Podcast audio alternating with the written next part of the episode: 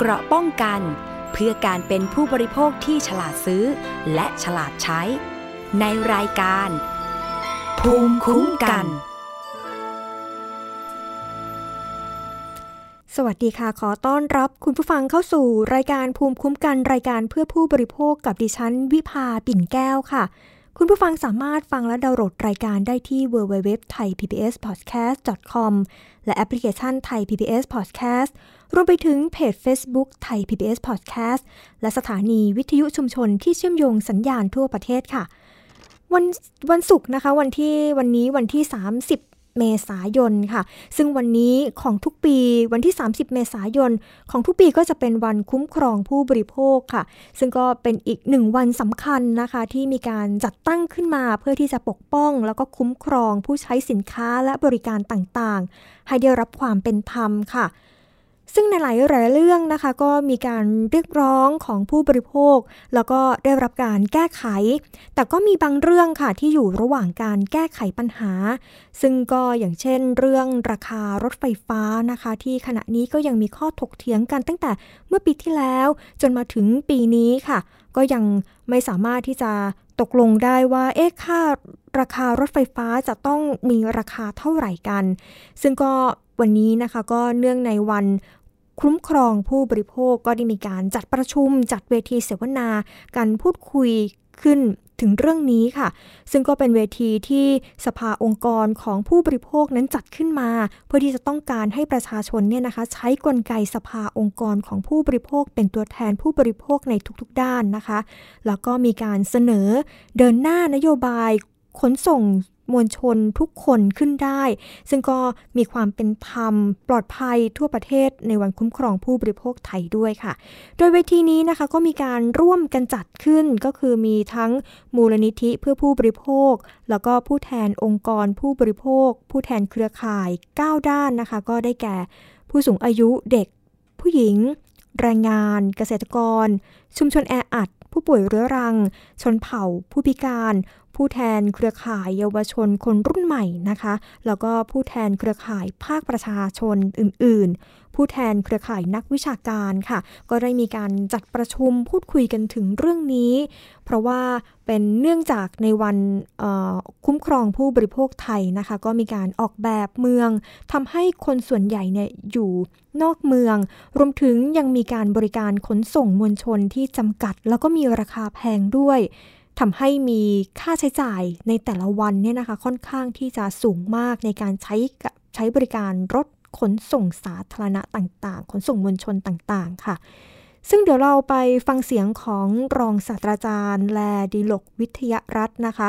ซึ่งก็ท่านก็ดำรงตำแหน่งเป็นประธานคณะกรรมการกำกับทิศทางแผนงานสร้างความเข้มแข็ง เครือข่ายความปลอดภัยทางถนนเพื่อการขนส่งสาธารณะที่ปลอดภัยค่ะ เดี๋ยวเราไปฟังเสียงกันค่ะ บริการขนส่งมวลชนนะครับเราก็มาคุยกันนะฮะหาข้อยุตินะครับหาทางออกที่พยายามทำให้เรื่องของสิ่งที่เราเรียกว่าการขนส่งมวลชนเนี่ยมันเป็นของมวลชนจริงๆนะไม่ว่าจะเป็นเรื่องของความสะดวกในเรื่องบริการ ความรวดเร็ว ความปลอดภัยนะครับ รวมตลอดถึง ความสามารถที่จะเข้าถึงของคนที่เราเรียกว่ามวลชนนะครับ ผมผมคิดว่าเรื่องนี้เป็นเรื่องสำคัญ เพราะว่าจะว่าไปแล้วตอนที่เราจะสร้างระบบขนส่งมวลชนขึ้นมาเนี่ย เราก็โฆษณาบอกกล่าวกัน ว่ามันเป็นทางเลือกใหม่นะครับ มันเป็นความพยายามที่จะสร้างสวัสดิการให้ผู้คนในบริเวณที่จะสามารถใช้ บริการขนส่งมวลชนได้ ยังไงก็ตามเลยนะครับ ผมว่าเราโดยเฉพาะยิ่งคนกรุงเทพเนี่ย ก็จะมีความรู้สึกว่าจนถึงทุกวันนี้เนี่ยเรื่องของการเข้าถึงก็จะเป็นปัญหาที่ยังแก้ไม่ตกนะครับ คงจะหลายเรื่องนะเรื่องหนึ่งก็อาจจะเป็นเรื่องการเดินทางของผู้ที่อาจจะเรียกว่าผู้ที่มีความบกพร่องหรือเรียกว่าพิการนะครับ ท่านก็ไม่ได้รับความสะดวกเท่าที่ควรจะเป็น ไม่ได้รับสิทธิ์เท่าที่ควรจะได้นะครับ เราเราก็มาพยายามดูกันว่า สิ่งเหล่านี้ทำอย่างไรนะครับ ให้บริการขนส่งที่ว่านั้นเนี่ยมันจะเป็นขนส่งของมวลชนอย่างแท้จริงนะครับ ผมผมคิดว่าเราคือจริงๆ ผมมี 15 นาทีอาจจะพูดไม่ถึงหรือยังไงก็แล้วแต่นะครับ แต่อยากจะฝากประเด็นไว้ว่าเออจริงๆ แล้วเวลาที่หลายท่าน อาจจะเดินทางไปในประเทศเพื่อนบ้านอย่างสิงคโปร์เนี่ยเราจะพบว่าเอาก็จริงๆแล้วรถขนส่งมวลชนอย่างเช่นรถใต้ดินของสิงคโปร์เนี่ยมันคนขึ้นเยอะนะครับ แล้วก็คนคือคนทุกประเภทนะครับ ลากรองเท้าแตะก็ขึ้นนะกระเตงลูกก็ได้ขึ้นนะครับละแต่งตัวมอมยังไงก็ได้ขึ้นทำให้เรามีความรู้สึกนะครับว่า เอ๊จริง ๆ แล้วรถใต้ดินหรือว่ารถ ที่เรียกว่า BTS บ้านเราเนี่ยนะครับมันดูดีกว่าตั้งเยอะตั้งแยะนะครับทันสมัยกว่าตั้งเยอะตั้งแยะ คนที่เข้าไปนั่งก็ดูมีฐานะ มีความสะอาดเรียบร้อยนะครับรถก็ดูใหม่อะไรเงี้ยหลายคนก็ภูมิใจว่าเราดีกว่าสิงคโปร์นะครับ แต่ว่าถ้ากลับมาคิดย้อนอีกทีเราจะพบว่า ความที่เขาเนี่ยเป็นเช่นนั้นเนี่ยมันสะท้อนให้เห็นว่ารถ หรือบริการขนส่งของเขาเนี่ยมันเป็นของมวลชนจริง ๆ ใช่หรือไม่ มันเป็นบริการที่มีเยอะมาเร็วนะฮะสะดวกที่สำคัญที่สุดก็คือทุกคนสามารถเข้าถึงได้ไม่ว่าจะเป็นชนชั้นไหน มันก็ต้องกลับมาถามนะครับว่าเอจริง ๆทำอย่างไรเนี่ยของเราเนี่ยมันถึงจะรับใช้มวลชนในวงกว้างนะครับอย่างที่ มันควรจะเป็นในที่เราเห็นในในสิงคโปร์นะครับผมคิดว่าประเด็นนี้เป็นประเด็นที่ที่น่าจะถกเถียงกันว่าทำอย่างไรเราถึงจะได้ดึงสิ่งเหล่านี้เข้ามา เพราะว่าถ้าในแง่ของความรู้สึกของเราทั่ว ๆ ไปจะเห็นว่าราคารถค่าโดยสารรถที่เป็นอยู่นะฮะที่เราเรียกว่าบริการขนส่งมวลชน รถใต้ดินอะไรต่างๆ เนี่ย จริง ๆ แล้วถ้าคุณขึ้นสองคนเนี่ยนะครับ คุณนั่งแท็กซี่ดีกว่า นะครับ ไม่ต้องพูดถึงสามสี่คนนั้นราคามันเนี่ยมันไปได้คนเดียว แล้วก็เป็นคนชั้นกลางขึ้นไปด้วยซ้ำไปนั้นประเด็นเนี่ยเป็นประเด็นที่เราเราคงจะต้องมีการถกเถียงมีการพูดคุยเรื่องนี้กันให้เยอะนะครับ ผมคิดว่าแนวโน้มซึ่งที่เราพยายามจะทำอย่างหนึ่งเนี่ยผมคิดว่าเป็นทิศทางที่ถูกต้องนะครับ นั่นก็คือพยายามที่จะเอาค่าโดยสารเนี่ยอิงกับรายได้ของคนข้างมาก ในสังคมนี้ในแผ่นดินนี้นะครับโดยเฉพาะอย่างยิ่งถ้าจะอิงกับรายได้ของผู้ใช้แรงงานเนี่ยก็คงต้องคิดเป็นสัดส่วนและเป็นเปอร์เซ็นต์กับรายได้ที่เป็นค่าจ้างขั้นต่ำนะครับ ซึ่งอันนี้ก็เป็นทิศทางที่ถูกต้องหรือมิฉะนั้นอาจจะลงรายละเอียดมากกว่านั้น เช่น คนที่มีรายได้ต่ำกว่าค่าจ้างขั้นต่ำจะทํำยังไงนะครับแล้วรัฐจะมีทางที่จะถือว่ามันเป็นสวัสดิการของคนที่มีรายได้น้อยด้วยหรือไม่ รัฐควรที่จะแบกภาระตรงนี้ที่จริงก็ไม่ใช่ภาระของรัฐนะครับ เพราะว่าเอาภาษีอากรของผู้คนมาอุดหนุนอยู่นั่นแหละนะครับนั้นผมคิดว่าการที่เราช่วยกันในหลาย ๆ วงการที่จะสะท้อนปัญหาของแต่ละวงการออกมา เพื่อให้ได้ทางออกนะครับ หรือว่าได้ข้อสรุปที่เป็นประโยชน์กับทุกฝ่ายเนี่ย ผมคิดว่าเป็นผู้ประการที่สำคัญของของหน่วยงานที่จะต้องคุ้มครองผู้บริโภค นั่นก็เป็นเสียงของรองศาสตราจารย์แลนะคะ ซึ่งก็มีการพูดถึงเรื่องนี้ด้วย แล้วก็ในที่ประชุมนะคะ ก็ยังมองว่ายังส่งต่อยังส่งผลกระทบต่อปัญหาคุณภาพอากาศนะคะ ปัญหาคุณภาพชีวิตของคนส่วนใหญ่ในปัจจุบัน ซึ่งสภาองค์กรของผู้บริโภคก็ได้มีข้อเสนอต่อรัฐบาลนะคะ ให้มีการคุ้มครองสิทธิ์ของผู้บริโภคในบริการขนส่งมวลชนด้วย ซึ่งก็มีหลายข้อด้วยกันค่ะ อย่างเช่น บริการขนส่งมวลชน เป็นบริการสาธารณะ แล้วก็เป็นสิทธิ์ของประชาชนทุกคนที่จะต้องขึ้นได้นะคะ รวมทั้งยุติการแบ่งชนชั้นในการใช้บริการขนส่งมวลชน พร้อมกับปรับปรุงให้ขนส่งมวลชน แต่ละประเภทนั้นสนับสนุนกันและกัน ในการให้บริการแบบไร้รอยต่อค่ะ รวมถึงการพัฒนาทางเท้าที่สะดวก แล้วก็สามารถเดินได้จริงในทุกพื้นที่ ซึ่งก็ทั้งหมดนี้นะคะก็เป็นหน้าที่ของรัฐบาลในการจัดทำโครงสร้างพื้นฐานของบริการขนส่งมวลชน ให้ครอบคลุมทั่วประเทศค่ะ แล้วก็มีอีกข้อหนึ่งนะคะ ข้อ 2 ที่เขามีการเสนอต่อรัฐบาล เขาก็บอกว่าจัดสรรงบประมาณแผ่นดินให้สอดคล้องกับความต้องการพัฒนาคุณภาพชีวิตของประชาชนด้วยค่ะ อย่างเช่น การศึกษา การสาธารณสุข การขนส่งมวลชน โดยขอให้รัฐบาลเนี่ยนะคะสร้างถนนเท่าที่จำเป็น แล้วก็นำเงินเหล่านั้นเนี่ยมาใช้ในการปรับปรุงบริการขนส่งมวลชน ให้มีการเชื่อมโยงแบบไร้รอยต่อในทุกจังหวัดนะคะ แล้วก็ให้ประชาชนนั้นมีส่วนร่วมในการกำหนดตั้งแต่คนออกจากบ้านจนถึงการใช้บริการขนส่งมวลชนด้วยค่ะ รวมไปถึง เร่งดำเนินการให้มีรถบริการขนส่งมวลชน ครอบคลุมทั่วประเทศนะคะ ที่มีคุณภาพมีมาตรฐาน มีความปลอดภัย สะดวกแล้วก็เป็นธรรมด้วย มีอุปกรณ์ป้องกันไฟฟ้าไฟไหม้นะคะ แล้วก็เร่งจัดการรถตู้โดยสารที่หมดอายุเหลือหรือ หรือเกินประมาณ 10 ปีนะคะ รวมทั้งดำเนินการกับรถจักรยานยนต์ที่ไม่มีหมวกกันน็อกให้ผู้โดยสารด้วยทำให้รถเมย์ต้องจอดตรงป้ายเทียบฟุตบาทนะคะ แล้วก็มีการจัดการรถเมย์ที่จอดเลนที่ 2 นอกจากนี้ค่ะก็ในเรื่องของการบริการนั้นก็ควรที่จะเร่งดำเนินการด้วยเช่นกันค่ะ อย่างเช่น ผู้ที่ให้บริการรถโดยสารสาธารณะ มีจิตใจให้บริการนะคะ แล้วก็รวมถึงมีคุณภาพในการบริการสำหรับกลุ่มเฉพาะ อย่างเช่น ผู้พิการแล้วก็ผู้สูงอายุด้วยค่ะ แล้วก็อีกข้อหนึ่งนะคะ ก็คือเร่งดำเนินการ บัตรใบเดียวใช้กับบริการขนส่งมวลชนทุกประเภท ก็อย่างเช่น รถเมล์รถตู้ รถไฟฟ้า แล้วก็ต้องดำเนินการทั่วประเทศด้วยนะคะ รวมทั้งสนับสนุนสนุนราคารถไฟฟ้า 25 บาทค่ะตลอดสาย เสนอยุติการต่อสัญญาสัมปทาน ล่วงหน้ารถไฟฟ้าสีเขียวนะคะ เพื่อที่จะทำให้ราคา 25 บาทนั้นเป็นได้จริงค่ะ โดยมีเหตุผลรองรับ อย่างน้อย 3 ประการด้วยกันค่ะ เขาก็ได้มีการแบ่งเป็นข้อๆนะคะ ก็คือข้อแรกก็มีการบอกว่าจากตัวเลขของกระทรวงคมนาคมเนี่ยนะคะ ก็ได้มีการเสนอราคาของระบบสายสีเขียวอยู่ที่ 49 บาท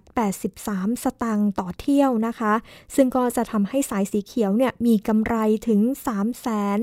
382,000 ล้านบาทค่ะ แต่ว่าเมื่อหมดสัมปทานในปี 2602 เนี่ยนะคะ สภาองค์กรของผู้บริโภคเสนอให้ลดค่าโดยสารลงร้อยละ 50 นั่นก็คือ 25 บาทต่อเที่ยวค่ะ ซึ่งก็ยังทำให้กทมนั้นเนี่ยมีกำไรสูงถึง 23,200 ล้านบาทค่ะ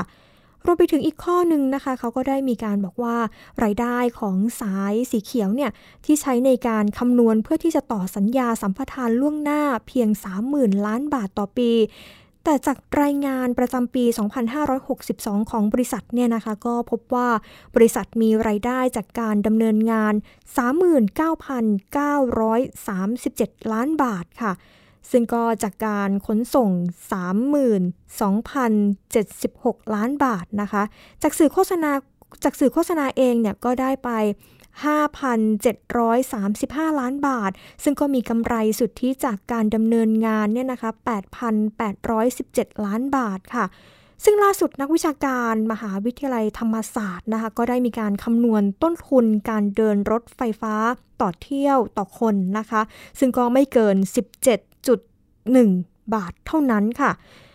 มาอีกข้อหนึ่งค่ะก็คือเป็นการ ส่งเสริมให้ประชาชนเนี่ยนะคะกลุ่มต่างๆ ได้มีส่วนร่วมในการจัดบริการขนส่งมวลชนในทุกประเภททุกระดับด้วยกันนะคะ หรือว่าการจัดทำความเชื่อมโยงของบริการขนส่งมวลชนในทุกด้าน ทุกระบบ ทุกประเภท รวมถึงการมีส่วนร่วมในการจัดทำสัญญาสัมปทานของรัฐกับเอกชน ที่ปัจจุบันเนี่ยนะคะไม่เปิดเผยข้อมูล ไม่โปร่งใสไม่มีไม่มีไม่มีการมีส่วนร่วม แล้วก็สร้างภาระให้กับผู้บริโภค นี่ก็เป็นข้อเสนอนะคะ ส่วนข้อเสนอสุดท้ายก็คือขอให้มีการบังคับใช้กฎหมายที่เกิดขึ้นกับผู้บริโภค แล้วก็มีการจัดการให้เป็นมาตรฐานเดียวกัน อย่างเช่นปฏิเสธผู้โดยสารของรถแท็กซี่มิเตอร์นะคะก็จะให้มีการดำเนินการเมื่อมีการคุกคามทางเพศ ในบริการขนส่งมวลชนต่างๆเนี่ยนะคะ แล้วก็รวมไปถึง จัดให้มีบริการที่จำเป็นในบริการขนส่งมวลชน ก็อย่างเช่น ห้องน้ำที่สะอาดปลอดภัยให้ประชาชนนะคะ บริเวณท่าเรือ หรือไม่ก็บริเวณสถานีรถไฟ สถานีรถไฟฟ้านะคะต่างๆเนี่ยนะคะ แล้วก็เพื่อที่จะป้องกันปัญหาด้านสุขภาพของประชาชนด้วยค่ะนี่ก็เป็นเรื่องราวสำหรับวันนี้นะคะ เป็นวันคุ้มครองผู้บริโภคค่ะ มากันอีกที่ประเด็นหนึ่งนะคะ ซึ่งประเด็นนี้ร้อนแรงทุกๆ สัปดาห์เลยทีเดียวค่ะ แล้วก็มีผู้ติดเชื้อโควิด -19 จำนวนหลักพันอย่างต่อเนื่องนะคะ ช่วงนี้นะคะก็คือมีการให้ พูดถึงกันเรื่องการลงทะเบียนนะคะ ซึ่งก็วันพรุ่งนี้เองก็จะเป็นวันแรกที่ภาครัฐก็ได้เปิดให้ลงทะเบียน ฉีดวัคซีนป้องกันโควิด -19 ผ่านทางไลน์ OA นะคะ หรือว่าหมอพร้อมนั่นเอง แต่ว่าการลงทะเบียนนี้นะคะก็คือจะเป็นของกลุ่มผู้สูงอายุ60 ปีขึ้นไป แล้วก็รวมไปถึงกลุ่มผู้ป่วยโรคเรื้อรัง 7 โรคด้วยกันนะคะ ซึ่งทั้งหมดนี้ทั้ง 2 กลุ่มเนี่ย ก็จะมีจำนวน 16 ล้านคนค่ะ ซึ่งเรื่องนี้นะคะก็ได้มีการถแถลงข่าวไปก่อนหน้านี้ ซึ่งนายสาธิตปิตุเตชะ รัฐมนตรี ช่วยกระทรวงสาธารณสุขเนี่ยนะคะเขาก็ได้พูดถึงลาย OA หมอพร้อมตัวนี้นะคะเพื่อที่จะให้ประชาชนเนี่ยมีการลงทะเบียนฉีดวัคซีนป้องกันโควิด -19 ค่ะ โดยระบุว่า กระทรวงสาธารณสุขเนี่ยจะเปิดให้ผู้สูงอายุ แล้วก็ผู้ป่วยโรคเรื้อรัง 7 โรคด้วยกันนะคะจำนวน 16 ล้านคนทั่วประเทศเนี่ยผ่านกันที่ผ่านการลงทะเบียนด้วย Line OA หมอพร้อมเนี่ยนะคะรวมถึงความพร้อมต่างๆ ในการเปิดลงทะเบียนครั้งนี้เนี่ยเดี๋ยวเราไปฟังเสียงของรัฐมนตรีช่วยว่าการกระทรวงสาธารณสุขกันค่ะดำเนินการให้มีการฉีดวัคซีนให้กับ กลุ่มแรกใน 2 เดือนนี้ในจำนวน 16 ล้านคน ในส่วนนี้เนี่ยนะครับจะมีการอธิบายเป็นขั้นตอนว่า เพราะอะไรจึงคนไทยไม่ได้ฉีดพร้อมกันทั้งหมดนะครับ หรือเหตุผลอะไรที่จำเป็นต้องจัดคนในแต่ละกลุ่มนะครับ แต่ผมย้ำนิดนึงนะครับว่า 16 ล้านคนที่ได้ฉีดใน 2 เดือนนี้นะครับ ซึ่งเป็นตารางการได้รับการจัดสรรวัคซีนในส่วนของบริษัทแอสตราเซเนกานะครับ ซึ่งในส่วนนี้เนี่ย ในเดือนแรกก็คือเดือนมิถุนายนนะครับจะได้ 6 ล้าน เดือนกรกฎาคมก็จะได้ 10 ล้านนะครับช่องทางการเข้าถึงการฉีดวัคซีนนะครับใน 2 เดือนนี้ เราจะใช้เราเรียกว่าเป็นเทคโนโลยีนะครับ Line OA หมอพร้อม เบื้องต้นเนี่ยนะครับเราใช้ 2 เวอร์ชันนะครับ เบื้องต้นเราได้มีการลงทะเบียนไปแล้วในส่วนของแอปพลิเคชันหมอพร้อมนะครับในส่วนแรก วันนี้เราก็จะมาเริ่มลงทะเบียนกับ Line หมอพร้อม ผมย้ำว่านี่คือลาย OA หมอพร้อมนะครับ ไม่ใช่เราชนะ ไม่ใช่หมอชนะนะครับคนละอันกันครับ แต่เป็นแอปพลิเคชันที่รัฐบาลได้พยายามดำเนินการ และในส่วนนี้เนี่ยนะครับเป็นเขาเรียกว่าเป็นความก้าวหน้า เป็นเทคโนโลยีที่กระทรวงสาธารณสุขนะครับจะดำเนินการให้เป็น National Health Platform อันนี้จะเป็นส่วนสำคัญในการเดินหน้าในระบบเทคโนโลยีของกระทรวงสาธารณสุข ที่เราจะเตรียมปูพื้นฐานไว้ทั้งหมดนะครับ อันนี้ก็จะเป็นส่วนหนึ่งในการรวบรวมข้อมูล ต่อไปในอนาคตนะครับ เราอาจจะเห็นการขอใบรับรองแพทย์ผ่านโรงพยาบาลของรัฐในระบบเทคโนโลยีได้นะครับ ซึ่งอันนี้เป็นการเตรียมความพร้อมไว้ ใน 16 ล้านอาจจะมีสภาพปัญหาอยู่บ้างนะครับ ประมาณสัก5%นะครับก็ต้องขอ ออนุญาตกับพี่น้องประชาชนคนไทยว่า ใน 5%นี้อาจจะเป็นปัญหา แต่ว่าไม่ไม่ใช่ส่วนใหญ่นะผมขออนุญาตพูดไว้ก่อน เพื่อเป็นจะได้ไม่เป็นประเด็นก็คือว่าบางส่วนเนี่ยข้อมูลยังตกหล่นอยู่ในคลินิกพูดง่ายคนไปหาหมอในคลินิก ซึ่งไม่มีข้อมูลเข้ามาในระบบส่วนหนึ่งนะครับ หรือ 2 นี่ผมยกตัวอย่างนะครับ ผู้ป่วยที่อาจจะยังไม่มีข้อมูลในโรงพยาบาล อันนี้อาจจะเป็นบางส่วนเล็ก ๆ น้อยๆที่อาจจะเป็นปัญหาอุปสรรคอยู่บ้างครับ อันนี้ก็ยังไม่ ไม่ถึงกับร้อยเปอร์เซ็นต์นะครับแต่ว่าในขณะเดียวกันในห้าเปอร์เซ็นต์นี้ก็จะถูกแก้ไขนะครับเพื่อที่จะให้หน่วยบริการหรือสารพยาบาลได้นำข้อมูลเข้ามา ให้ครบถ้วนนะครับในส่วนของพี่น้องประชาชนในส่วนอื่น ที่ไม่ใช่ 16 ล้านคนนี้นะครับ ก็จะได้จัดสรรตามกำหนดที่วัคซีนจะมาสู่ประเทศไทยในในแต่ละเดือนนะครับ จนครบจนเดือนธันวา ก็ต้องก็ต้องเรียนว่าในประชาชนกลุ่มอื่นนั้นเนี่ยนะครับยังไม่ได้ลงทะเบียน ใน 2 เดือนนี้นะครับจะไปเริ่มลงทะเบียนในในเดือนถัดไป ต้องขอโทษในกลุ่มอื่นว่าเราจัดสรรวัคซีนตามจำนวนวัคซีนที่ได้รับจัดสรรมาสองนะศักยภาพที่เราจะได้เตรียมความพร้อมไว้นะครับแล้วก็ในแต่ละกลุ่มที่เราได้มีการดำเนินการตามความสำคัญ เพราะว่าสองกลุ่มแรกเนี่ยเดี๋ยวท่านอาจารย์โสพลจะพูดถึงว่าเป็นสองกลุ่มที่เราเห็นว่ามีความสำคัญที่จะได้รับวัคซีนก่อนนะครับ ก็ขอความกรุณา พื่อทำความเข้าใจไปพร้อมกันนะครับ ในช่วงเวลาที่เราต้องการความร่วมมือกันอย่างที่สุดนะครับ เราต้องการฝันกำลังใจให้กับคนทำงาน เพื่อเดินหน้าที่จะสู้กับโควิด -19 ไปให้ได้นะครับค่ะสำหรับการแบ่งกลุ่มผู้ที่จะได้รับวัคซีนนะคะ ซึ่งนายแพทย์โสพล เมฆทน ผู้ช่วยรัฐมนตรีประจำกระทรวงสาธารณสุขนะคะเขาก็ระบุว่ากระทรวงสาธารณสุขเองเนี่ยนะคะก็ได้แบ่งกลุ่มคนออกเป็น 5 กลุ่มด้วยกันค่ะ ก็คือบุคลากรทางการแพทย์ บุคลากรด่านหน้า รวมไปถึงกลุ่มผู้ป่วยโรคเรื้อรัง 7 โรค ผู้สูงอายุ 60 ปีขึ้นไป แล้วก็กลุ่มสุดท้ายนะคะก็คือกลุ่มอายุ 18ถึง59 ปีค่ะสำหรับ ระยะแรกนะคะก็ได้มีการฉีดให้กับกลุ่มที่ 1 แล้วก็กลุ่มที่ 2 ไปแล้ว แต่ขณะนี้ก็เป็นระยะที่ 2 ก็จะฉีดให้กับกลุ่มที่ 3 แล้วก็ที่ 4จำนวน 16 ล้านคนด้วยกันนะคะ ก็คือกลุ่มคนที่มีป่วยโรคเรื้อรัง 7 โรคด้วยกัน ก็ได้แก่โรคทางเดิน หายใจเรื้อรังรุนแรงนะคะ รวมไปถึงโรคหัวใจและหลอดเลือด โรคไตวายเรื้อรัง โรคหลอดเลือดสมอง โรคมะเร็งทุกชนิดค่ะ แล้วก็โรคเบาหวาน แล้วก็รวมไปถึงโรคอ้วนด้วย แล้วก็กลุ่มผู้สูงอายุ 60 ปีขึ้นไปนะคะ ซึ่งการที่ฉีดให้กับ 2 กลุ่มนี้เนี่ยนายแพทย์เขาก็บอกว่าจะได้เพื่อที่เพราะว่ามีการตรวจพบข้อมูลนะคะ บอกว่ามีการเสียชีวิตพบผู้เสียชีวิตที่มีโรคประจำตัว หรือว่าเป็นผู้สูงอายุเนี่ย แล้วก็มีผลการศึกษาด้วยนะคะว่าบอกว่าช่วยลดการตายแล้วก็การนอนโรงพยาบาลได้ ดังนั้น 2 กลุ่มนี้เนี่ยจึงเป็นกลุ่มที่จะต้องมีการปกป้องก่อน ป้องกันก่อน ก็จะได้รับวัคซีนก่อนกลุ่มที่ 5 นะคะ นั่นก็คือกลุ่มอายุ 18-59 ปีนะคะ ซึ่งขณะนี้ทุกโรงพยาบาลเนี่ยก็ได้นำชื่อของคนที่ผู้สูงอายุเนี่ยนะคะ แล้วก็มีโรคประจำตัวขึ้นในลายหมอพร้อมเรียบร้อยแล้ว เพื่อที่จะให้ประชาชนเนี่ยได้มีการจองคิวกันตั้งแต่วันที่ 1 พฤษภาคม 2564 เป็นต้นไปนะคะ หรือว่าในวันพรุ่งนี้ ซึ่งก็ขอให้การดำเนินการเนี่ยนะคะก็คือเขาก็บอกว่าขอให้เพิ่มเพื่อน ในบัญชีของของแอปพลิเคชัน Line นะคะ แล้วก็ต้องมีการกรอกเลขบัตร 13 หลักด้วยกัน แล้วก็จองวัคซีนตามเวลาที่สะดวก กดเมนูจองวัคซีนโควิด -19 ค่ะ ซึ่งอาจจะเลือกในโรงพยาบาลที่รักษาอยู่ หรือว่าโรงพยาบาลในภูมิลำเนานะคะ แล้วก็รวมไปถึงห้างสรรพสินค้าในพื้นที่ ก็คือหากว่าใครที่อยู่ใกล้บริเวณไหนที่มีการเปิดให้ฉีดวัคซีน เป็นสถานที่เปิดฉีดวัคซีนเนี่ยนะคะ ก็สามารถลงทะเบียนได้ว่าเราจะขอฉีดวัคซีนในจุดจุดนี้นะคะ ซึ่งหากจองคิวแทนบุคคลในครอบครัว ก็สามารถกดเพิ่มบุคคลอื่น เพื่อที่จะแก้ไขข้อมูลส่วนตัว เพื่อที่จะลงทะเบียนให้กับคุณพ่อคุณแม่ได้นะคะ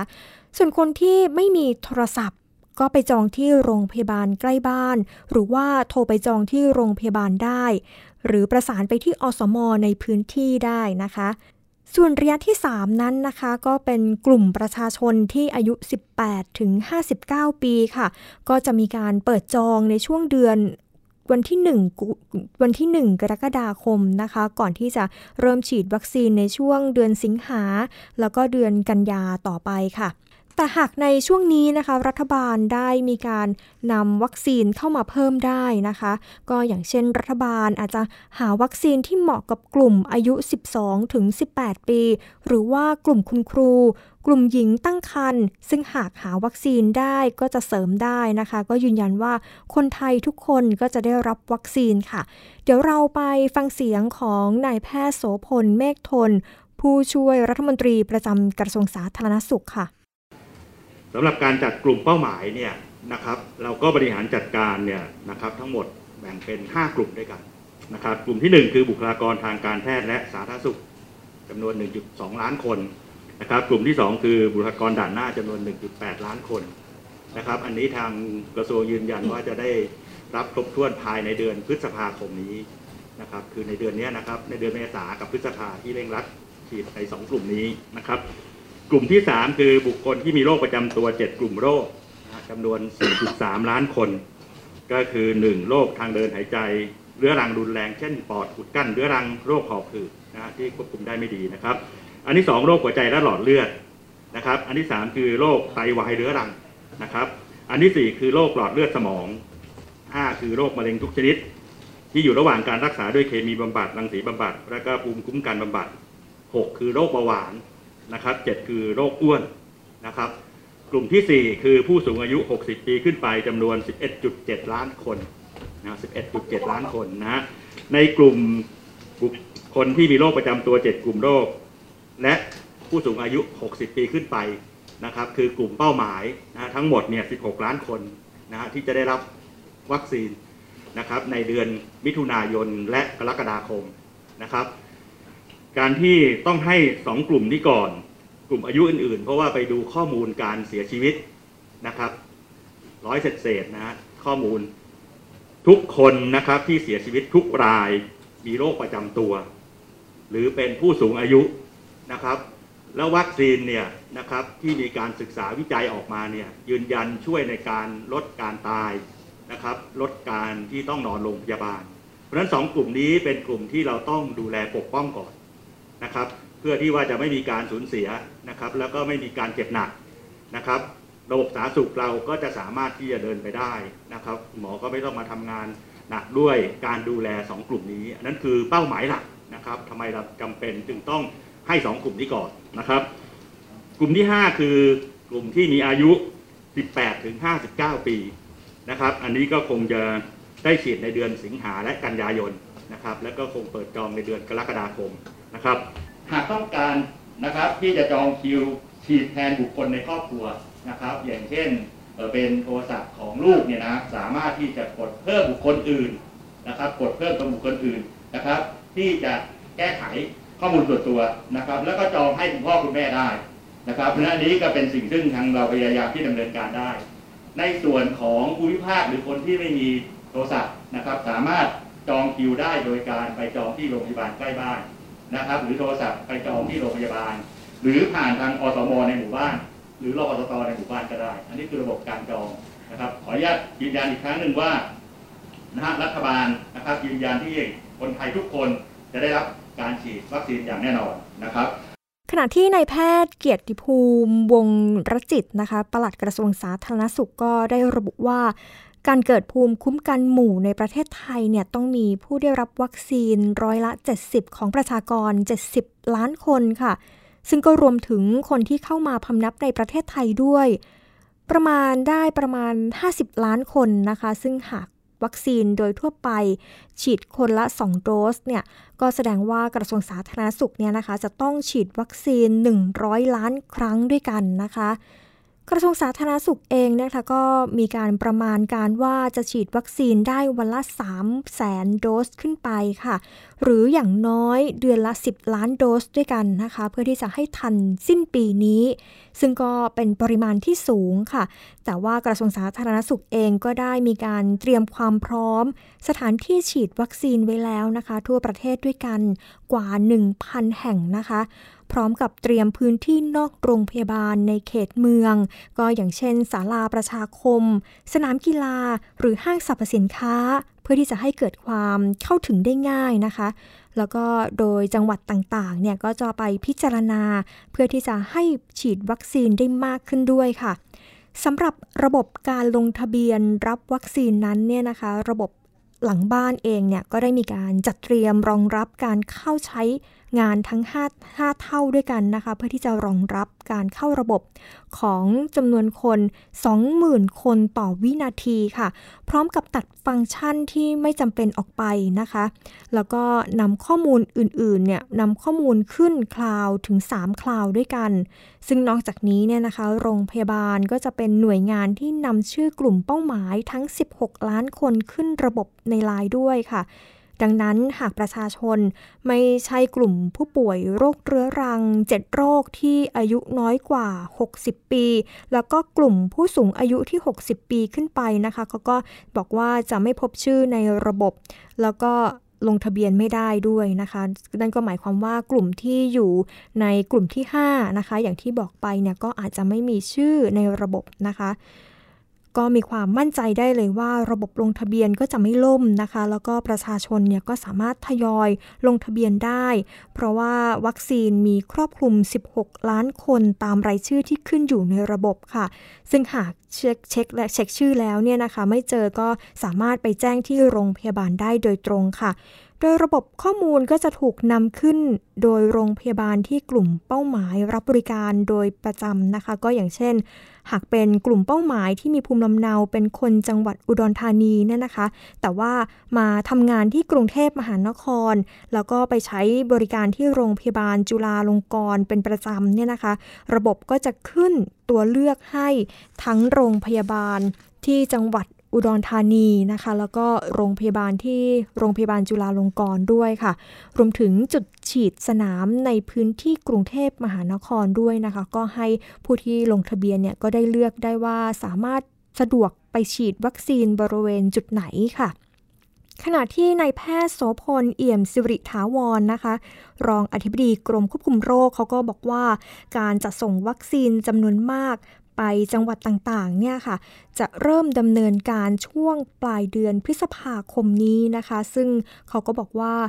มีความประสบการณ์ในการส่งวัคซีนแล้วเนี่ยสล้านกว่าโดสด้วยกันค่ะ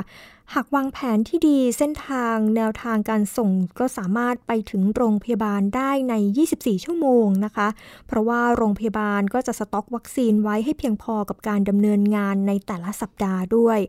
ซึ่งที่สำคัญเองเนี่ยนะคะก็คือยังมีระบบในการติดตามอาการไม่พึงประสงค์จากการฉีดวัคซีนด้วยนะคะ เมื่อถามถึงกรณีรองรับหากคนที่เข้ามาลงทะเบียนจำนวนมากจนระบบอาจจะล่มได้นะคะ เดี๋ยวเราไปฟังเสียงของนายแพทย์โสพลเอี่ยมสิริถาวร รองอธิบดีกรมควบคุมโรคค่ะ ในขณะนี้ก็มีการหารือกับบริษัทผู้ผลิตเป็นระยะนะครับเนื่องจากว่าบริษัทเนี่ย ตั้งใจว่าจะดำเนินการส่งมอบวัคซีนนะครับให้ได้ตามแผนเดือนมิถุนายนนะครับเริ่มจาก 6 ล้านโดสนะครับดังนั้นการจัดส่งวัคซีนจำนวนมากไปยังจังหวัดต่างๆนะครับ ก็จะดำเนินการตั้งแต่ช่วงปลายเดือนพฤษภาคมนะครับ ซึ่งก็มีการวางแผนนะครับ โดยอาศัยประสบการณ์จากการที่เรามีการจัดส่งวัคซีนไปแล้วสองล้านกว่าโดสนะครับในช่วงเดือนเมษายนและเดือนมีนาคมที่ผ่านมานะครับ ดังนั้นด้วย ประสบการณ์ที่ผ่านมาทำให้เราทราบว่าถ้าเรามีการวางแผนที่ดีนะครับ เส้นทางแล้วก็แนวทางการจัดส่งเนี่ยก็สามารถไปถึงโรงพยาบาลได้ภายใน 24 ชั่วโมงนะครับ โรงพยาบาลเองก็สามารถที่จะสต็อกวัคซีนไว้เพียงพอสำหรับการดำเนินงานในแต่ละสัปดาห์นะครับ ซึ่งก็ทำให้ไม่เป็นภาระในการจัดการมากนักนะครับ ทั้งนี้การจัดส่งวัคซีนเนี่ยก็ต้องอยู่ภายใต้ระบบลูกโซ่ความเย็นนะครับ หรือว่าโคเชนคือรักษาอุณหภูมิให้ได้อยู่ ในระดับ 2 หรือ 8 องศาเซลเซียสนะครับแล้วก็มีการควบคุมกำกับอุณหภูมิให้อยู่ในระดับนี้เพื่อจะได้ประกันว่าคุณภาพของวัคซีนเนี่ยจะเป็นวัคซีนที่มีประสิทธิภาพในการป้องกันโรคหลังจากที่ประชาชนได้รับการฉีดแล้วนะครับ ด้วยวัคซีนโควิด -19 ยังเป็นวัคซีนสำหรับการใช้ในภาวะฉุกเฉินนะครับ เพื่อการควบคุมโรค ซึ่งโควิด -19 เป็นโรคติดต่ออันตราย ดังนั้นในจังหวัดที่ยังมีการระบาดของโรคอยู่นะครับ เช่น กรุงเทพมหานครแล้วก็ปริมณฑล รวมทั้งจังหวัดหัวเมือง เช่นชนบุรีเชียงใหม่นะครับ ก็จะได้รับการจัดสรรวัคซีนตามนโยบายของทางกระทรวงนะครับ ในสัดส่วนที่มากกว่านะครับ ซึ่งกลุ่มนี้เองก็จะทำให้การฉีดวัคซีนนอกจากจะเป็นประโยชน์ต่อระดับบุคคลแล้ว ก็เป็นประโยชน์ในการควบคุมการระบาดในพื้นที่ด้วย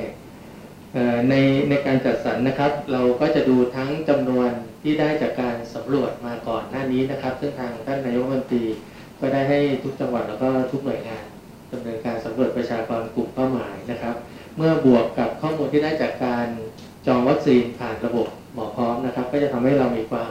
แม่นยำในการประมาณจำนวนกลุ่มประชากรที่ต้องการจะได้รับวัคซีนในแต่ละช่วงเวลานะครับ ก็คาดว่าการจัดส่งวัคซีนไปถึงพื้นที่นะครับ จะสามารถให้บริการได้นะครับ ทั้งนี้ก็ต้องมีการจัดหาวัสดุอุปกรณ์เพิ่มเติมนะครับ ทุกอย่างเช่นไซลิงแล้วก็เข็มนะครับ วัคซีนแอสตราเซเนกาเป็นแบบ 10 โดสต่อขวดนะครับทางกรมโรคก็ได้จัดหา syringe ในแบบที่เป็น syringe ที่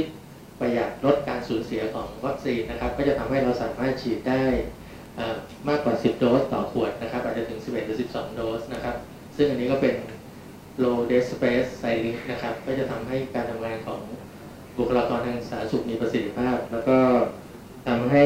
วัคซีนได้ไปถึงประชาชนใน ปริมาณที่มากขึ้นนะครับ ในเวลาสั้นนะครับ ก็หวังว่าประชาชนที่มีความตั้งใจนะครับจะรับการฉีดวัคซีนนะครับ ก็ได้เข้ามาลงทะเบียนในระบบนะครับ แล้วก็ความครอบคลุมนะครับ ก็เบื้องต้นก็จะเป็นไปที่จังหวัดที่มีการระบาดอยู่ก่อนนะครับ เพื่อได้เปอร์เซ็นต์ที่สูงโดยเร็วนะครับ ก็อย่างน้อย 70%นะครับหรือมากกว่านะครับ ส่วนจังหวัดที่มีการระบาดน้อยก็จะได้รับการจัดสรรในสัดส่วนที่ลดหลั่นลงมานะครับ อีกการหนึ่งก็เป็นเรื่องของการเฝ้าระวัง ภาวะแทรกซ้อนภายหลังได้รับวัคซีนนะครับ ซึ่งทางกรมควบคุมโรคนะครับ ก็ได้มีคณะผู้เชี่ยวชาญทางด้านวัคซีน แล้วก็ทางโรคอื่นๆเช่นโรคสมองนะครับโรคหลอดเลือดนะครับ เพื่อให้คำแนะนำในกรณีที่ผู้รับวัคซีนเกิดภาวะแทรกซ้อนหลังรับวัคซีนนะครับ ซึ่งตรงนี้ต้องให้กรรมการได้พิจารณาโดยเร็วว่าเป็นผลที่มาจากวัคซีนหรือไม่นะครับบ่อยครั้งพบว่าไม่ได้เป็นเหตุที่มาจากวัคซีนนะครับ เป็นลักษณะของ อุบัติการร่วมนะครับ หรือโคอินซิเดนต์นะครับ ซึ่งตรงนี้ก็จะทำให้ประชาชนและแพทย์ได้รับข้อมูลที่ถูกต้องนำไปสู่การดำเนินการฉีดวัคซีนที่ต่อเนื่องนะครับ ในกรณีที่เกี่ยวข้องกับวัคซีนก็จะมีการหยุดนะครับ เพื่อประเมินความเสี่ยงนะครับ เพื่อจะได้ตัดสินใจแล้วก็ดำเนินการฉีดวัคซีนต่อเมื่อพบว่าสาเหตุที่แท้จริงไม่เกี่ยวข้องกับการฉีดวัคซีนนะครับมันโดยภาพรวมขณะนี้ก็มีการเตรียมการในส่วนที่ทางกรมควบคุมโรคได้รับมอบหมายจาก กระทรวงสาธารณสุขไว้แล้วครับค่ะคุณผู้ฟังก็สามารถลงทะเบียนได้นะคะใน QR code เป็นของหมอพร้อมด้วยกันนะคะ สามารถลงทะเบียนได้ในวันพรุ่งนี้ มากันอีกที่เรื่องนี้ค่ะ หลายคนตอนนี้นะคะก็จะต้องมีความจำเป็นแหละ เพราะว่าาหากไม่สวมหน้ากากอนามัยเนี่ยนะคะ ก็จะต้องมีการบทลงโทษ ก็มีการปรับให้เห็นกันแล้วด้วยนะคะ ว่ามีการปรับ 6,000 บาท แต่ว่าสูงสุดก็คือ 20,000 บาทนะคะ การที่ใส่หน้ากากอนามัยกันเยอะๆ หรือว่าเป็นประจำแบบนี้นะคะ เพราะว่าในหลาย ๆ จังหวัดเกือบทุกจังหวัด 77 จังหวัดทั่วประเทศเนี่ยก็มีการบอกว่าเมื่อออกจากบ้านเนี่ยจะต้องใส่หน้ากากอนามัยนะคะทำให้หน้ากากอนามัยเนี่ยมันมีความจำเป็นมากในชีวิตประจำวัน วันหนึ่งก็คือจะต้องใส่ 1 อันนะคะทำให้ขยะจำนวนนี้เนี่ยนะคะขยะติดเชื้อ อย่างเช่นหน้ากากอนามัยเนี่ยมีปริมาณที่สูงมากค่ะ ซึ่งพลตำรวจเอกอัศวินขวัญเมืองเนี่ยค่ะผู้ว่าราชการจังหวัดผู้ว่าราชการกรุงเทพมหานครเขาก็ได้มีการเปิดเผย บอกว่าสืบเนื่องจากสถานการณ์การแพร่ระบาดของโควิด -19 เนี่ยนะคะ ซึ่งปัจจุบันเนี่ยก็ส่งผลให้ปริมาณ มูลฝอยติดเชื้อ หรือว่าขยะติดเชื้อโดยเฉพาะโควิด -19 รวมถึงขยะหน้ากากอนามัยเองค่ะที่ได้มีการเก็บขนขนส่ง แล้วก็มีการเก็บกำจัดจากสถานพยาบาลที่รักษาผู้ป่วยติดเชื้อโควิด -19 ตามโรงพยาบาลต่างๆ ตามโรงพยาบาลสนาม หรือว่าฮอสพิทอลเองเนี่ยค่ะ แล้วก็สถานที่สำหรับผู้ที่กักตัวนะคะ อย่างเช่น บ้านพักอาศัย สถานที่กักตัวของรัฐ แล้วก็โรงแรมทางเลือกสำหรับผู้ที่กักตัว ซึ่งก็มีปริมาณเพิ่มขึ้นเกือบ 20 ตันต่อวันนะคะ ซึ่งพลตำรวจพลตำรวจเอกอัศวินก็ได้บอกว่าเพื่อเป็นการป้องกันการแพร่กระจายของโรค กทมก็ได้มีการมอบหมายให้สำนักงานเขตทั้ง 50 เขตด้วยกันเนี่ยนะคะ มีการรณรงค์ประชาสัมพันธ์ให้กับประชาชน ให้ความสำคัญในการเก็บแล้วก็ทิ้งหน้ากากอนามัย ให้ถูกวิธีด้วยนะคะ พร้อมกับอำนวยความสะดวกให้ประชาชนได้มีการทิ้งขยะหน้ากากอนามัย โดยมีการตั้งวางถังรองรับหน้ากากอนามัยเป็น เป็นการเฉพาะนะคะก็คือเป็นถังสีส้มค่ะ พร้อมกับถุงขยะสีแดงสำหรับทิ้งหน้ากากอนามัยในพื้นที่สาธารณะ ซึ่งก็มีอยู่ประมาณ 1,000 จุดด้วยกันค่ะ ก็อย่างเช่นสำนักงานสำนักงานเขต 50 เขต ทั่วประเทศจะ50 เขตในทั่วของกทมนะคะ แล้วก็ศูนย์บริการสาธารณสุขกทม โรงพยาบาลสังกัดกทมศาลาว่าการกทมค่ะบริเวณเสาชิงช้า แล้วก็ที่ดินแดงด้วยค่ะ รวมไปถึงโรงเรียนสังกัดกทม ศูนย์กีฬากทม ศูนย์เยาวชนกทมนะคะ แล้วก็สถานีดับเพลิงสวนสาธารณะ รวมถึงสถานที่สาธารณะที่เหมาะสมนะคะ ก็อย่างเช่น ตลาดวัดชุมชน บริเวณหน้าห้างสรรพสินค้า อาคารสำนักงาน แล้วก็เคหะชุมชนต่างๆนะคะ ซึ่งก็นี่ก็เป็นจำนวนประมาณ 1,000 จุดด้วยกันที่คุณผู้ฟังเนี่ยเมื่อที่จะใช้หน้ากากเสร็จแล้วนะคะ ก็สามารถที่จะรวบรวมนำใส่ถุงนะคะ แล้วก็อาจจะเขียนข้อความว่าเเป็นหน้ากากากอนามัยเพื่อที่จะให้คนเก็บเนี่ยได้มีความระมัดระวังนะคะ ก็จะเป็นการลดการแพร่ระบาดเชื้อของโควิด -19 ได้ แล้วก็นำถุงนั้นเนี่ยที่เราเขียนแปะเอาไว้ แล้วก็มีการรวบรวมการหน้ากากอนามัยไว้ในถุงเนี่ยก็ไปทิ้งตามจุดต่างๆ ที่กทมได้มีการจัดวางถังเอาไว้ให้นะคะ ไปกันช่วงคิดก่อนเชื่อค่ะกับดรแก้ว กังสดานอัมภัยนักพิษวิทยา แล้วก็คุณชนาทิพย์ไพพงศ์นะคะ ในตอนคนติดเชื้อ HIV กับวัคซีนป้องกันโควิด -19 ค่ะ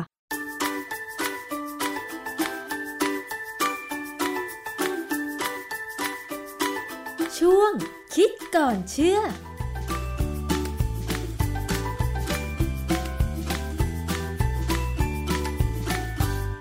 พบกันในช่วงคิดก่อนเชื่อกับดรแก้วกังสดานนภัยนักพิษวิทยากับดิฉันชนาทิพไพรพงศ์ค่ะ วันนี้มาพูดถึงเรื่องของวัคซีนป้องกันโควิด -19 กันอีกครั้งหนึ่งนะคะ มีคำถามค่ะจากผู้ที่ติดเชื้อ HIV ว่าถ้าพวกเขา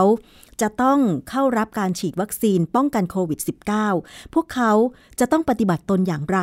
เพราะเกิดความกังวลนะคะว่า ตัวของผู้ติดเชื้อ HIV เนี่ย ก็คือระบบภูมิคุ้มกันต่ำอยู่แล้ว แล้วถ้าเกิดว่าไปรับการฉีดวัคซีนป้องกันโควิด -19 นั่นก็หมายถึงว่าไปรับการกระตุ้นภูมิคุ้มกัน แล้วทีนี้มันจะเกิดปฏิกิริยาอย่างไรกับร่างกายของผู้ติดเชื้อ HIV หรือเปล่า ไปฟังคำอธิบายจากงานวิจัยต่างๆ ในเรื่องนี้จากอาจารย์แก้วค่ะ อาจารย์คะ ผู้ติดเชื้อ HIV หรือเอสเนี่ยค่ะอาจารย์ คนติดเชื้อเหล่านี้เนี่ยนะคะ ระบบของร่างกายของเขาเป็นยังไงคะอาจารย์ คือเชื้อเอดเนี่ยนะ HIV เนี่ยมันชื่อ Human Immunodeficiency Virus หรือ HIV เนี่ยมันเป็นเชื้อไวรัสที่เข้าไปทำลายเซลล์เม็ดเลือดขาวตัวหนึ่งเซลล์เม็ดเลือดขาวนี่มีหลายชนิดนะค่ะแต่ชนิดหนึ่งที่สำคัญมากคือ CD4 CD4 เนี่ยเขาจะเป็นตัวที่จะช่วยในเกี่ยวกับการกระตุ้นให้เกิดเซลล์มาสร้างแอนติบอดีหรือเปลี่ยนเม็ดเลือดขาวบางอย่างให้กลายเป็น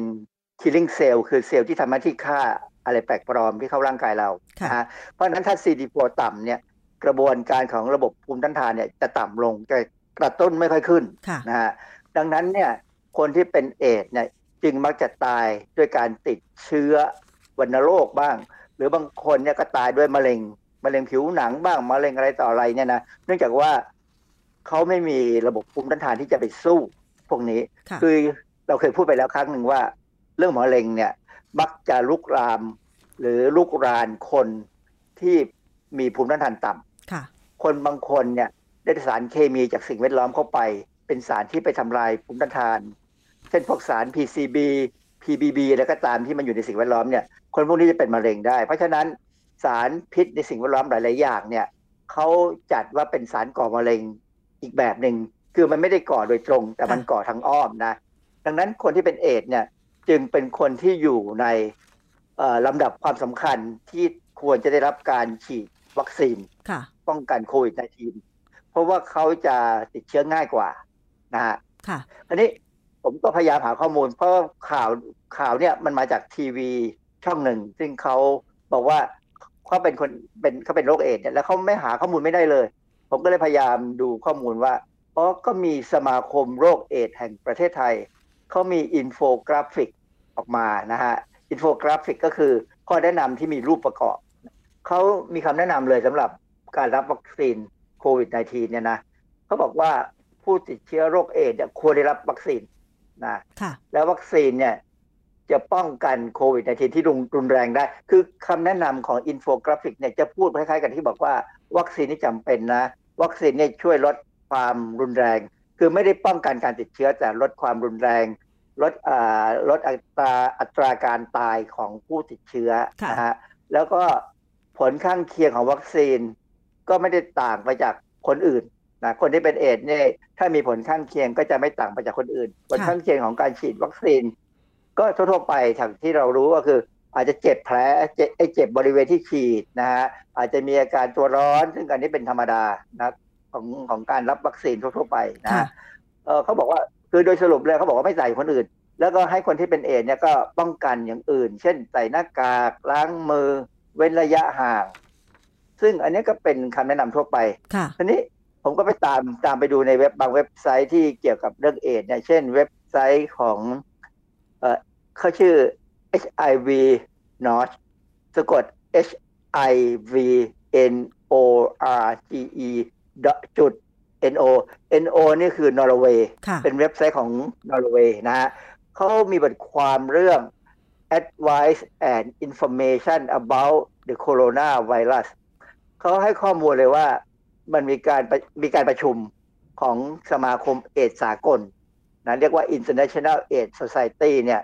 เขาจัดประชุมสัมมนาทางผ่านทางเว็บไซต์เนี่ยนะฮะก็มีคนขององค์การอนามัยโลกหรือ WHO เนี่ย เข้าไปประชุมแล้วก็ก็ให้ข้อมูลว่า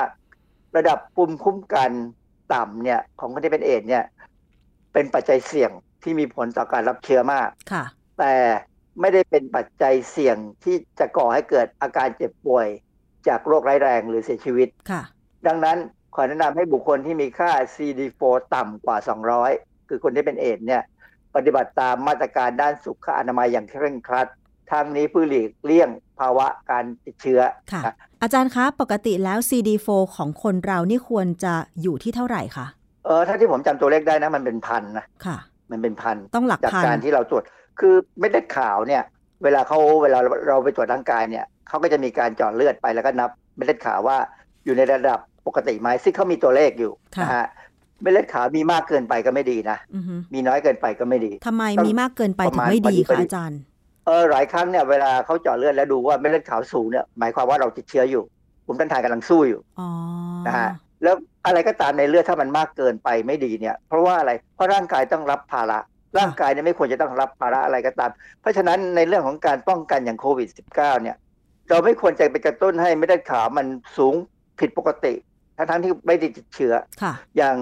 กรณีเรื่องฟ้าทะลายโจรเนี่ยที่เขากินเนี่ยเขาบอก ฟ้าทะลายโจรเนี่ยมันช่วยกระตุ้นระบบเม็ดเลือดขาวได้อืมโดยเฉพาะพวกเม็ดเลือดขาวที่ฆ่าเชื้อค่ะแต่ว่าควรจะกินเมื่อติดเชื้อ ช่วงที่ติดเชื้อเนี่ย มันต้องการการกระตุ้นอย่างรวดเร็วเพื่อสู้ค่ะแต่ถ้าอยู่ๆเนี่ยเราไปกินไปกระตุ้นให้มันขึ้นมันยอันที่หนึ่งไม่ดีแล้วล่ะ เลือดเนี่ยจะต้องทำทำงานหนักนะค่ะระบบร่างกายทำงานหนักสองฟ้าทะลายโจรเป็นสมุนไพรซึ่งวันหนึ่งผมจะคุยให้ฟังว่า สมุนไพรทั่ว ๆ ไปเนี่ย มันทำให้เกิดปัญหาเหมือนกันถ้าเรากินเข้าไปต่อกันนานๆเพราะมันเป็นยา เปรียบเทียบอย่างนี้นี้จทำให้ตับไตมีปัญหาค่ะ เปรียบเทียบอย่างนี้ได้หรือเปล่าคือ สมมุติเม็ดเลือดขาวเป็นเหมือนทหารที่รัวปืนอะไรอย่างเงี้ย ถ้าเราไปกระตุ้นให้ทหารเหล่านั้นรัวปืนยิงยิงยิงยิง อันเนี้ยเราเปลืองกระสุนเปล่าหรือเปล่าอาจารย์ แล้วเราจะบาดเจ็บเองได้ไหมมันเหมือนจะเป็นอย่างนั้นเลยคือมันมันไม่จำเป็นต้องทำงั้น เรื่องของยาเนี่ยเรากินยาเพื่อบำบัดโรคค่ะเราไม่เคยกินยาเพื่อป้องกันโรค ถ้าจะป้องกันโรคกินอาหารค่ะ ในเดือนกุมภาพันธ์ 2021 เนี่ยนะเว็บไซต์หนึ่งชื่อ acemap.com มีบทความเรื่อง Have COVID-19 vaccine been tested in people with HIV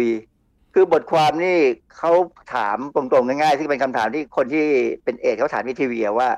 มีข้อมูลเกี่ยวกับคนที่เป็นเอดเกี่ยวกับวัคซีนไหมปรากฏว่าในเว็บไซต์เนี่ยและบทความเนี่ยเขาก็ให้ข้อมูลว่าวัคซีนที่ดังๆนะอย่างเช่นไฟเซอร์เนี่ย ในการศึกษาความปลอดภัยเนี่ยเขาคัดเลือกคนที่ติดเชื้อ HIV มา 196 คนมาศึกษาค่ะ แต่ผลที่ได้ออกมาเนี่ยไม่ได้รวมไว้ในการตีพิมพ์บทความวิจัยใน New England Journal of Medicine คือข้อมูลมันยังน้อยอยู่เขาไม่เขายังไม่เอาไปรวมค่ะนะฮะของโมเดอร์นาโมเดอร์นาก็มีการคัดเลือกผู้ติดเชื้อ HIV มา 176 คนเหมือนกัน แต่ก็สุดท้ายผลก็ยังไม่เอาไปรายงาน ยังรออย่างอื่นอยู่แหละนะฮะ ของ Oxford AstraZeneca ก็คัดเลือกผู้ติดเชื้อ HIV มา 160 คน ทั้งจากสหราชอาณาจักรและก็จากแอฟริกาใต้ แล้วก็ไม่ได้รวมผลเข้าไปในการศึกษา คืองานวิจัยของ Oxford AstraZeneca เนี่ยเขาตีใน Lancet ค่ะนะตีพิมพ์ใน Lancet แล้วก็มีอีกวัคซีนอีกตัวหนึ่งคือ Janssen Johnson Johnson คือ Janssen เป็นบริษัท Johnson Johnson ที่เป็นบริษัทลูกที่ทำวัคซีน ก็อธิคัดเลือกอาสาสมัครที่เป็น HIV มา 1,218 คนเลย เป็น 2.8%ของผู้เข้าร่วมการศึกษาความปลอดภัยของวัคซีนเนี่ย ก็ปรากฏว่าศึกษาได้ทั้งจากในแอฟริกาใต้ แล้วก็ในประเทศในลาตินอเมริกา อย่างไรก็ตามเนี่ย ผลเขาบอกว่าผลความแตกต่างของปัญหาเกี่ยวกับว่าคนที่เป็น HIV กับไม่เป็น HIV แล้วฉีดวัคซีนเนี่ยมันมันแตกต่างกันนิดหน่อยไม่สำคัญทางสถิติค่ะ จึงยังสรุปอะไรไม่ได้นักอืมแต่ว่า อันนี้เป็นการแสดงให้เห็นว่าบริษัทพวกเนี้ยเขาเห็นความสำคัญของกลุ่มคนเฉพาะค่ะนะเพราะว่าวัคซีนทั้งหมดเนี่ยในเฟสสี่จะต้องศึกษาในคนที่เป็นลักษณะเฉพาะ เช่นคนท้อง คนสูงอายุมากๆ หรือเด็กเล็ก ๆ หรือว่าอาจจะเป็นคนเป็นโรคเอดส์ด้วยอะไรอย่างเงี้ยนะค่ะต้องมีการศึกษา อาจารย์ ทีนี้ว่าคนที่มีระดับภูมิคุ้มกันต่ำ อย่างคนที่ติดเชื้อ HIV ที่มี CD4 ต่ำ เทียบกับคนปกติที่มีระดับพันขึ้นไปอย่างเงี้ค่ะอาจารย์ เวลากระตุ้น เช่น ฉีด วัคซีนในเข็มที่มีปริมาณเท่า ๆกัน การกระตุ้นมันมีระดับระยะของการกระตุ้นเท่ากันไหม เช่น ทั้งคนที่ติด HIV และไม่ติด มันขึ้นสมมุติว่ามันขึ้นประมาณ 10 มันจะขึ้น 10 เท่ากัน อย่างนี้ไหมคะอาจารย์ ผมยังไม่เห็นข้อมูลแบบนี้นะ แต่ว่า British HIV Association ก็คือสมาคมเกี่ยวกับโรคเอดส์ของอังกฤษเนี่ยนะ British เนี่ยนะเขากล่าวว่าไม่มีเหตุผลใดที่จะคิดว่าวัคซีนเหล่านี้มีความปลอดภัยน้อยลงสำหรับผู้ติดเชื้อ HIV แต่ว่าวัคซีนอาจกระตุ้นการตอบสนองในผู้ติดเชื้อ HIV ต่างออกไป จึงต้องมีการตรวจสอบข้อมูลและเผย แพร่คำแนะนำนี้ต่อไป คือพูดง่ายๆเขาก็พูดว่ามันมันอาจจะตอบสนองต่ำเพราะอย่างที่เราเข้าใจนะว่าค่ะเวลาจะมีการกระตุ้นให้เกิดภูมิต้านทานขึ้นมาเนี่ย CD4 สำคัญมากค่ะ แล้วคนเป็นเอดส์เขามี CD4 ต่ำเขาไม่ใช่ว่าไม่มีแต่เขามีต่ำเพราะว่าอะไรถ้าคนที่เป็นเอดส์จะกินยาอยู่เนี่ย คุมอยู่เนี่ย CD4 เขาจะขึ้นนะค่ะก็จะขึ้น เพราะว่ายามันจะไปจัดการในพวกเชื้อเอดส์แต่ว่ายานี่ไม่สามารถฆ่าเอดส์ทั้งร่างกายได้ มันยังค่ะมีปัญหาอยู่อือฮึ นะก็ยังกำลังรอการวิจัยต่อไปว่าจะมียาอะไรไหมที่มาจัดการ คือวัคซีนเอดส์เนี่ยมันมันมันยังไม่สำเร็จค่ะนะฮะทำมานานแล้วยังไม่สำเร็จทีนี้ศูนย์ควบคุมและป้องกันโรคของอเมริกาเนี่ยนะซึ่งเรียกว่า CDC เนี่ย หรือถ้าเทียบกับบ้านเราก็คือกรมควบคุมโรคเนี่ยเขาให้คำแนะนำว่าวัคซีนป้องกันโควิด -19 ชนิด mRNA เนี่ย สามารถใช้กับผู้ มีอาการป่วย ซึ่งหมายถึงเอดส์เนี่ยนะหากคนป่วยเอดส์นั้นนะไม่มีอาการแพ้อย่างรุนแรงต่อส่วนผสมใดๆของวัคซีน คือวัคซีน mRNA เนี่ยมันมีปัญหาอยู่อย่างหนึ่งที่เราเคยพูดไปแล้วว่า มันมีสารตัวหนึ่งชื่อ polyethylene glycol ซึ่งสารตัวเนี้ยความจริงมันเป็นสารที่ดูจะปลอดภัย เพราะว่าในอาหารเราก็มีการใช้อยู่ ในเครื่องสำอางเราก็มีการใช้อยู่ค่ะ แต่มีคนบางคนแพ้มันอืมแพ้ polyethylene glycol เพราะว่า สารตัวนี้มันมีคุณสมบัติเป็น hapten hapten คือการไปทำให้โปรตีนในร่างกายเราเนี่ยเปลี่ยนสภาพค่ะจนกระตุ้นระบบภูมิต้านทานมาจัดการกับpolyethylene glycol นะเพราะฉะนั้นถ้าเป็นคนที่สมมติติดเชื้อเอดส์เนี่ยแต่ว่าไม่ได้แพ้ polyethylene glycol เนี่ยค่ะก็ฉีดวัคซีน mRNA ได้ไม่น่าจะมีปัญหาอะไรค่ะ อาจารย์แล้วเราจะรู้ได้ยังไงว่าเราแพ้สาร polyethylene glycol หรือเปล่า ในอเมริกานี่เขามีการตรวจ นะเขามีการตรวจเป็นประจำสำหรับคนที่แพ้อาหารแพ้รุ่นแพ้เนี่ยเขาจะตรวจดูเลยว่าแพ้ไหมแต่บ้านเราเนี่ย การแพ้ polyethylene glycol เนี่ยรู้สึกไม่ได้อยู่ในในรายชื่อของการตรวจว่าเราแพ้อะไรไหมคือนึกออกไหมฮะ เวลาเราแพ้อาหารบ่อยๆหรือมาก ๆ เนี่ย ถ้าเราไปหาหมอเนี่ยหมอเขาจะเขาจะคอยเอาเขาจะมีการตรวจที่หลังเราอืมเขาเรียกมีชื่อเรียกการทดลองทดลองเนี่ยว่า คือทดลองว่าเราแพ้อะไรบ้างเขาก็จะเอาสารนู่นสารนี้มาจิ้ม แต่ผมสังเกตดูมันไม่มี polyethylene glycolค่ะเพราะฉะนั้นคนไทยเนี่ยเราจะไม่รู้ เพราะฉะนั้นถ้าเราแพ้ polyethylene glycol เมื่อไหร่เนี่ยเราไม่รู้แต่ว่าถ้าเราไปฉีดวัคซีนแบบ mRNA เนี่ยแล้วเราแพ้เนี่ยก็คงต้องสืบสวนกันใหม่ว่ามันเพราะอะไรค่ะแต่ในอเมริกาเนี่ยเขาบอกเลยว่าถ้าใครแพ้ตัวเนี้ยนะควรจะเลี่ยงไปใช้วัคซีนตัวอื่นค่ะ อาจารย์แล้วปัจจุบันนี้ในไทยที่ นำวัคซีนโควิด -19 มาฉีดเนี่ยเป็นชนิด mRNA หรือว่าชนิดไหนคะเออเรายังไม่มี mRNA mRNA เนี่ยเป็นของไฟเซอร์ ซึ่งยังไม่ได้เข้ามาค่ะเราใช้เรามีแต่ของพวกที่เป็น viral vector นะก็เป็นแอสตราเซเนกาถ้าเป็นของซิโนแวคนี่เป็นเชื้อตายค่ะ ซึ่งความจริงเนี่ยสำหรับผมคิดนะ เชื้อตายเนี่ยเป็นวิธีโบราณ แต่มันเป็นวิธีการที่ทำให้เกิดภูมิต้านทานได้กว้างอืม ได้กว้างมาก กระตุ้นนู่นกระตุ้นนี่เยอะมาก แต่ว่าความที่เป็นเชื้อตายเนี่ย บางที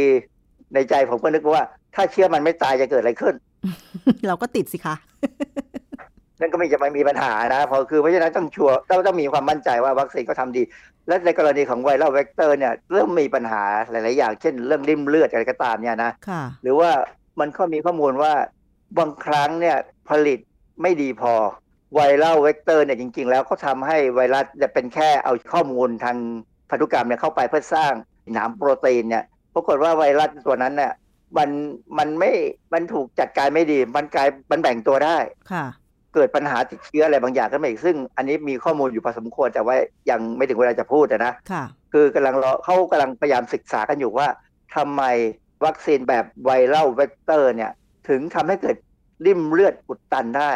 แสดงว่ามันจะต้องมีสิ่งผิดปกติอะไรบางอย่างสำหรับวัคซีนโควิด -19 แบบไวรัลเวกเตอร์ใช่ไหมอาจารย์ เป็นที่รู้แล้วว่ามีแน่อือฮึเพียงแต่ว่ามันมีเฉพาะกับใคร เพราะว่าเอ่ออัตราการเกิดปัญหาเนี่ยมันต่ำมันเป็นตัวเลขเช่นสิบคนในล้านคนห้าคนในล้านคนอะไรก็ตามเนี่ยนะซึ่งจะถามว่าเป็นหนึ่งในล้านเนี่ย ใครก็ได้ อย่าเป็นเราก็แล้วกันใช่ไหมแต่ตอนนี้สรุปแล้วก็คือว่า วัคซีนป้องกันโควิด -19 ชนิด mRNA นั้นเนี่ย ถ้าเกิดว่าคนที่เป็น HIV แล้วไม่มีอาการแพ้ก็ฉีดได้ แต่ถ้ามีประวัติว่าตัวเองแพ้ก็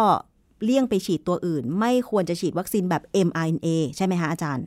คือที่เขาว่าแพ้นี่คือแพ้ polyethylene glycol นะฮะ เป็นเป็นสาร additive ที่อยู่ในวัคซีนเท่านั้นเองค่ะส่วนวัคซีนของบ้านเราที่ใช้อยู่เนี่ยความจริงถึงมันจะมีก่อปัญหาลิ่มเลือดอะไรก็ตามเนี่ย เขาก็จะนั่งรอให้เราดูอาการแล้วถ้าเราไปฉีดในบริเวณที่มีหมอที่เข้าใจเรื่องพวกนี้อะนะเขาจะเตรียมยา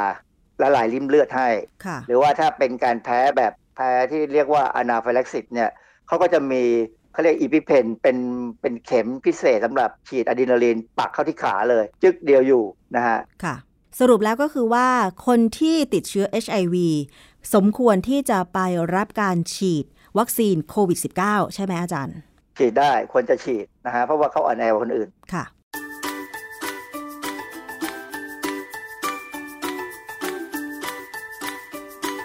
ช่วงคิดก่อนเชื่อ